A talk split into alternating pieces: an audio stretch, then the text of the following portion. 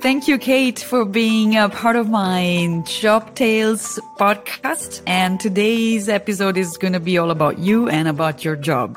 Um, you are a makeup artist uh, in the film industry, and that's how we met. Actually, we met on the set of Black Sails. And um, I would like to ask you, what do you do as a makeup artist? What does your day look like?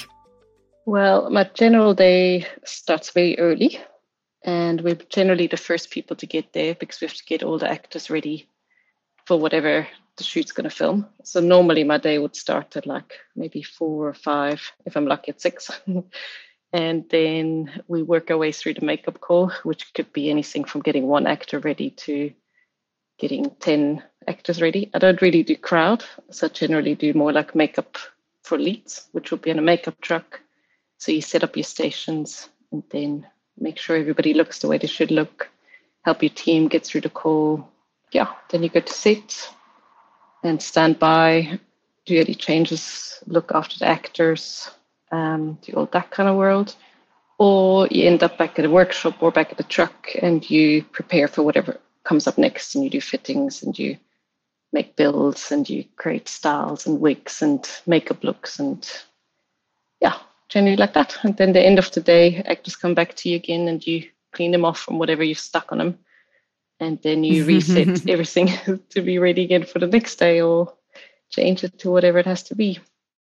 So basically your day is pretty full and you so you said you were the first to appear and then you're among the last ones to to leave? Yes, yes. From especially okay. if you do something like a period production where you've got wigs and facial hair and prosthetics that either take a long time to put on or take a long time to take off and reset or all these kind like if you do a contemporary show maybe not so much but if you do anything a bit more elaborate then yes you'll be early and late. Right. So it's a makeup artist that also takes care of prosthetics. Is that is that right? Sometimes. So we generally if it's a big show you've got a prosthetic department separate and they will do all the bigger prosthetics and if depending on your team, you would still look after smaller prosthetics. It kind of that depends on the designer. It depends what kind of designer you work for in the end. She chooses who does what, and then that gets distributed throughout the team. What are your skills in order to do the job on um, on a film production?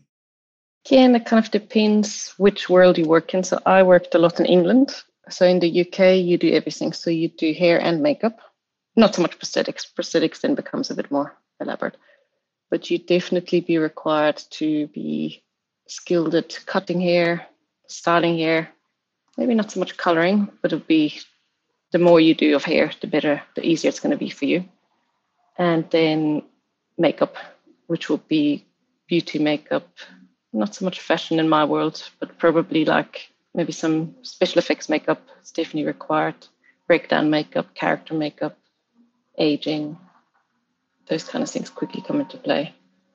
And then if you'd work in America, you'd only do one. So you'd only do hair or you do makeup. Oh, okay. So there's more, it's more specialized. Mm, they're separated for some reason. So when I'm thinking of makeup, uh, a makeup artist, um, of course, I've, I've seen you at, at work. I've seen, I've seen you in action. Um, I, of course, don't know what you had to study um, in order to to become one. So, what is the path between the time that you are in you know obligatory studies uh, to when you become a makeup artist? Are there special schools, or is it all about practice? How does it work? There are special schools. There's no like regulations, to be honest. Like you could be very talented and go, I'm going to be a makeup artist, and somehow make your way, and that could be that However, in my world, I trained, I'm a fully trained hairdresser. So I trained as a hairdresser in Switzerland for three years, a full time apprenticeship. And then I went to London and I did a makeup school, which was a three month school that covered all the kind of basics that you will need as a makeup artist. And from there, I became a trainee. And then I was a trainee for, oh, must have been nearly three years. And then I learned everything else. and then slowly worked my way up from there to an artist to key artist and then to a supervisor. So when you were a trainee, was it at a, um, at a film production? or at a, at a hair salon? At a film production. So when I, after I finished my makeup school in London, I contacted about a million makeup designers in the UK and tried to convince them to employ me. and eventually one did. And then I was her trainee for a good two years, I think. And she kind of then taught me everything that you actually need to know because obviously you know how to do hair, but you don't know how to do hair on a film set and you don't know what a call sheet looks like and you don't know what the schedule means. So all those things is what you then need to learn. And how to work around difficult people sometimes and how the set etiquette works. Like there are a lot of nuances that you learn that you actually can't really learn from reading or from you actually just have to do it. What is one of the etiquettes, set etiquettes that you're talking about? For example, not being in the way and being doing the your job without being in the way of anybody else and knowing when it's important to do your job. You have to learn you look like we watch what's being filmed. You have to learn what's important in that picture for you to say you have to go onto set and you have to change it. But if it's a huge fight sequence and everybody else is concentrating on a fight is that hair that's moving really important. Like if you see inexperienced people they'll just go in all the time and hold up filming the more experience you get you go you understand what's actually what you're actually going to see eventually and what actually matters and how much of it is important because during shootings, it's really your call to go and do touch ups? Yes. So normally they'd rehearse and then they call checks once. So you go in and do your, mic- your final checks, your makeup checks, and you set everything how you want it. And then they start moving. Obviously, it's a moving picture. So each time they cut, if you have to, you can go and change it again. But obviously, the more people that go onto set, the more irritated the crew will get, the more irritated the first AD will get. The actress if it's a complicated scene, don't want you to come in and touch their face every five minutes because that also irritate them. So it's very much learning the right moments is a very important thing. And going back to the skills, if you if you're in Europe and you you can only do makeup or you can only do hair, will you get a job or do you re- really need to do both? You will, especially at the moment. There's a lot of work around, and we have a lot of. I've just done a job, and we had probably about 22 makeup artists working with us and some did only hair some did only makeup the people that did only hair we try to teach makeup um, obviously to a certain extent if they're interested like you do you do learn on the job the more you work the easier it'll be if you do both and i think automatically people when i see people who only do hair and they come from a hairdressing background they pretty much soon go oh i'm going to go and learn and i'm going to do a course or they watch you and they want to know what you're doing because otherwise you just kind of miss out a little bit what did you do to convince uh, the makeup designer to hire you as a as a trainee? I sent. I had a long email that I sent to a lot of people. As I say, probably about fifty. I probably got about three replies, and then out of the three replies, this one designer eventually agreed to meet me, and we had a chat. And I ended up working for very little money, quite far away from where I actually lived, and worked very hard how long would it take? I mean, in average, also with the people that you met in, in the same department, um, how long would it take between you, um, let's say, I don't know, you're 15, 16 and you start your apprenticeship and, um, how many years later can you say that you are ready to be independently hired? I mean, if you do my route, obviously the apprenticeship takes three years. If you say you live in the UK, they don't even have that system. So there you could do like a basic NVQ as a hairdresser, learn a bit of hair cutting which I think it only takes like half a year. And then you could do a makeup school. So you could probably become a trainee after a year and then work your way up. In my world, obviously, it took a bit longer. Like it took me three plus probably two years until I earned a proper amount of money. There are so many routes, it's really hard to say, well, this is exactly how long it's going to take. Like I've seen people who just kind of did art school. They've come from an art school background and then worked their way into the makeup world. And they do great because they obviously have a beautiful eye for color and they don't have they, they have that side already. So that's an entirely different way of getting into it. And then they slowly learn other things. And when I think of productions that you've been on, uh, what are some that we might know? I've just finished a TV series called The Wheel of Time, season two which is a big Amazon TV show. And then obviously I did Black Sails here for quite a bit. I've done a lot of period dramas. I've done things like Knightfall, and I've done a really cool show about Picasso and Einstein, which was a National Geographic TV series. I've done a lot of TV, actually, kind of ended up in TV. Did a bit of Game of Thrones, which everybody knows. I've done a lot. and of course, period period dramas they can uh, you can actually specialize as well into that kind of you know hairstyling and and makeup. Not everybody may know how to do that, right? It's like an extra a plus uh, for you to to get that job other than others. I would imagine. Well, I guess that's where my background comes in again. So if, because I have been I've trained as a full hairdresser I could do like the finger waves and the Marcel waves, which, for example, is a 1920s, 30s kind of skill that you need if you dress a wig. Or I've learned already how to do wet sets with all the old ladies that used to come to me because that was part of my training. So when I became a makeup trainee, dressing wigs was already a lot easier for me.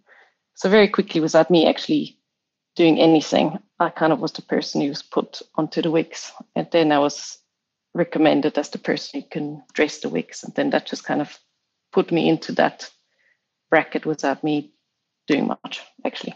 Was just that was my skills. Whereas if I would have had an art background, I probably would have ended more in like, let's say, like the fashion world or the makeup world, rather than I wouldn't be like specialized in wigs, which is kind of somehow seem to be right now.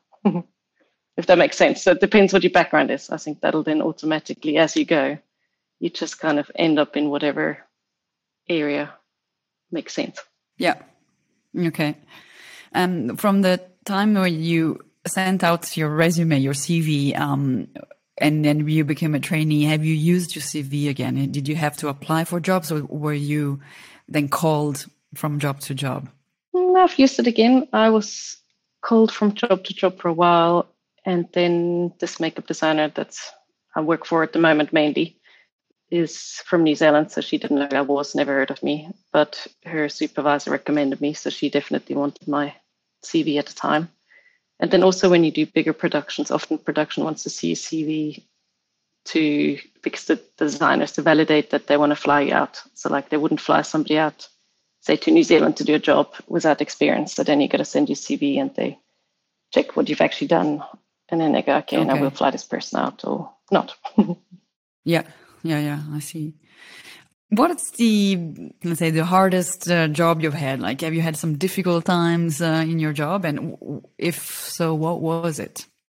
So this job I've just finished now was pretty hard. The last leg we filmed in the Western Sahara on a sand pit with high winds. so let's say that week was very very hard physically and also yeah, so things like that get hard, like filming in a sandstorm, but you're there for 12 hours. The toilets are far away. You have to walk over sand, like it's not in a studio. In a studio, it's easier physically. But then also, you know, like Black Sails was hard work. You had two units at all times. We also had a team of probably about 20 makeup artists. So there always there's always some hard in every job. I don't think any of my jobs are ever easy. When you are a makeup artist in the film industry, are you mainly independent or can you be employed by company? Independent.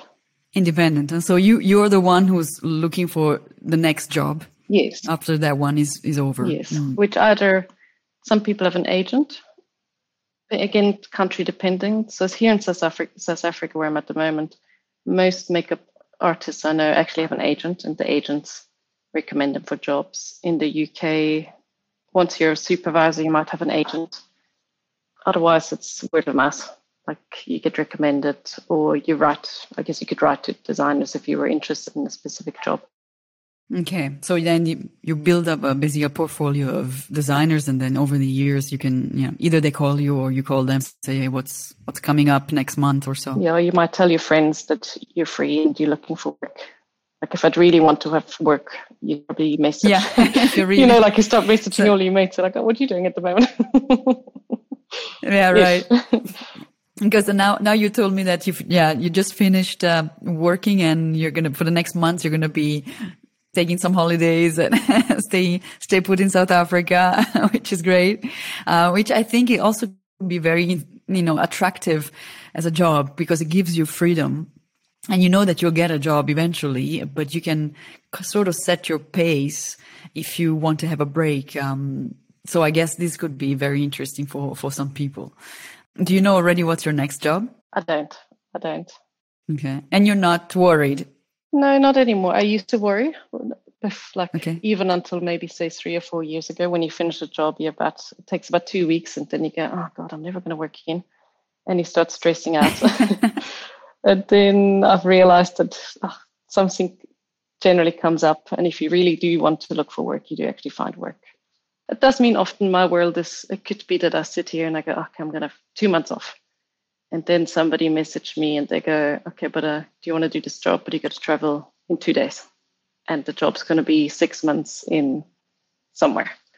So that's a big side of my life. Like, yes, you get the free time whenever you want it, but you also, if somebody offers you work, you're most likely going to take it, and it could change all your plans. So, like, often, if people ask me, what are you going to do in September, it'd be very difficult for me to go, yes, I'll be there because I actually don't know. Yeah. What kind of soft skills do you need to have? Um, you know, personality traits that would be best for a job like yours. have to probably be the calmer you are, the better, but still quite confident. Like we deal with a lot of. It's a very male orientated world, I think, the film world. So you definitely have to have a certain amount of confidence to be able to do your job and to get what you need probably also have to have a bit of a tough skin because it's not always lovely and people get very tired. We work such long hours that you you have to be able to deal with tiredness and maybe not take somebody else's tiredness on and deal with maybe somebody not being that nice, including actors. They can not always nice. They're not always easy. People skills, right? and uh, is there any lesson you've learned in the past that has helped you over the years? Probably to stay calm, stay calm and not take everything too serious at all times. I remember from from the days of Black Sails when you are, it, it is quite a stressful environment, and and so staying calm. Maybe for people who don't know what a, what a film job is about, it could sound like a normal day at work, but it's actually true. Like you need to multiply by 10 probably. And so I think it's a very good advice, but it has to be given, you know, yes, we given with a certain uh, importance, this advice, because it is, uh, it can be very stressful. And so the, the calmer you keep, the, the better. Yeah. I mean, day can be a million things can come at you in five minutes. Like you could have a WhatsApp group with five people messaging at the same time. Your actor wants to ask you something at the same time. The AD is talking, you've got a radio in your head. And then at the same time, the designer might tell you something. So you end up in very stressful situations. And if you don't kind of just at least pretend to be calm, to be honest, that sometimes you just pretend to be calm. Pretend. yes. Actually, quite often go, oh, you know, I'm good. yeah.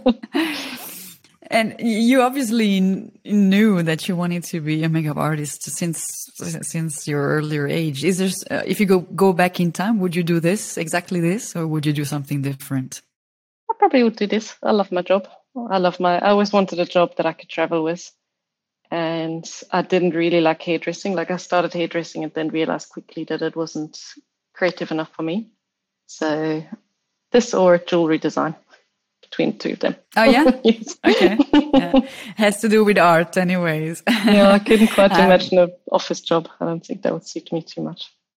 So the industry where you're where you're working is really attractive to many many people and um, it's uh, it sounds glamorous. It is probably very glamorous and it's very um, creative. It's exciting. Um, it's a big industry. Um, it, of course it, it, over the years it has become more and more difficult to be part of this you know relatively closed community. What what do you um, suggest some young people you know young men or young uh, women to to do in order to get to land a job in that uh, in your field in the film industry? I suggest to, as I say, either like learn as much as you can about hair and then maybe do a makeup school, or just do the makeup school. I think the makeup school is a good start because at least you meet industry based people. Like I wouldn't, I don't know how I would have managed to get to where I'm right now if I wouldn't have done a makeup school.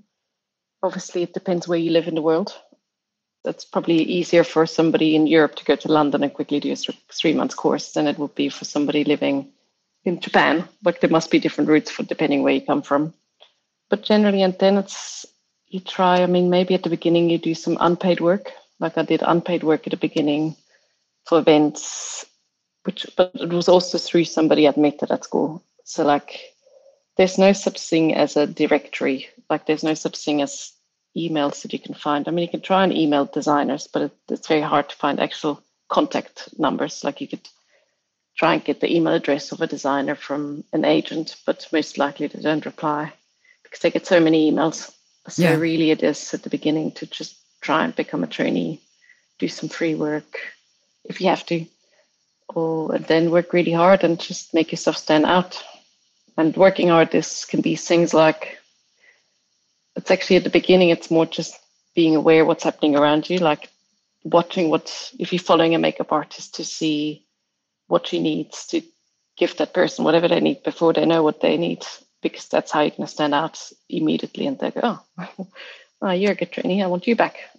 So at the beginning, it's not actually so much if you can't cut hair, but you're a really, really good trainee by watching what's happening around you and by always helping the team, then you're probably going to get further. Like you can still learn to cut hair later if you're enthusiastic and if you're excited and if you could concentrate and you can all those things count actually as just as much.